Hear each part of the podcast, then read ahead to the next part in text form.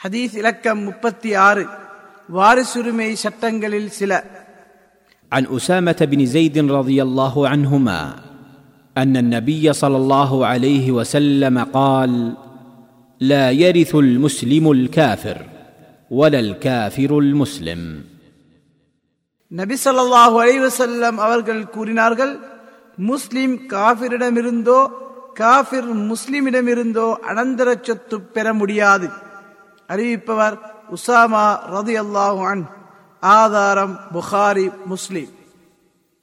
ஹதீஸ் அறிவிப்பாளர் நபி அவர்களின் நேசத்துக்குரியவரான உசாமா பின் ஜெயித் ரதியல்லாஹு அன்ஹுமா அவர்களின் தந்தை ஜெயித் பின் ஹாரிஸ் அவர்களின் நபி அவர்கள் நபி அவர்களின் பணியாளராக இருந்ததுடன் தனது ஒட்டுமொத்த குடும்பத்தை விட நபி அவர்களை தேர்ந்தெடுத்தவராவார். உசாமா ரதியல்லாவன் அவர்கள் நபி அவர்களை தன்பால் நெருக்கி வைக்கும் பெருமதிப்பை பெற்று பெற்றுத்தரும் அனைத்து நற்குணங்களையும் உள்ளடக்கியவர்களாக இருந்தார்கள்.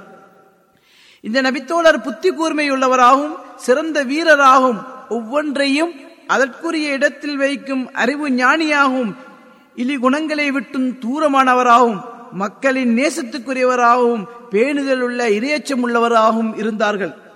இத்தனை சிறந்த குணங்களை கொண்டிருந்ததால் தான் நபி அவர்கள் இவருடைய இருபது வயதை தாண்ட முன் அபூபக்கர் ரதி அல்லாஹன் உமர் ரதி அல்லாஹனு மற்றும் பெரும் பெரும் முஹாஜிரீன்களும் அன்சாரிகளும் உள்ள ஒரு படைத்துக்கு தளபதியாக இவரை நியமித்தார்கள். இப்படை புறப்பட்டு தனது குறிக்கோளை அடைய முன் நபி ஸல்லல்லாஹு அலைஹி அவர்கள் மரணித்தார்கள்.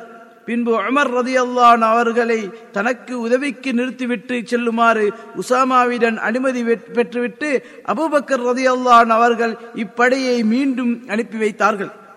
அங்கு சென்றுவிட்டு உசாமா ரதியல்லான் அவர்கள் வெற்றியீட்டி கனீமத் பொருட்களுடன் திரும்பி வந்தார்கள்.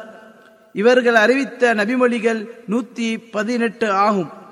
உஸ்மான் ரதி அவர்கள் ஷஹீதாக்கப்பட்ட பின் நடைபெற்ற அரசியல் குழப்பங்களிலிருந்து ஒதுங்கி இருந்தார்கள் பின்பு சிரியாவில் உள்ள ஒரு பகுதியில் சிறிது காலம் வாழ்ந்துவிட்டு மதீனா திரும்பினார்கள்.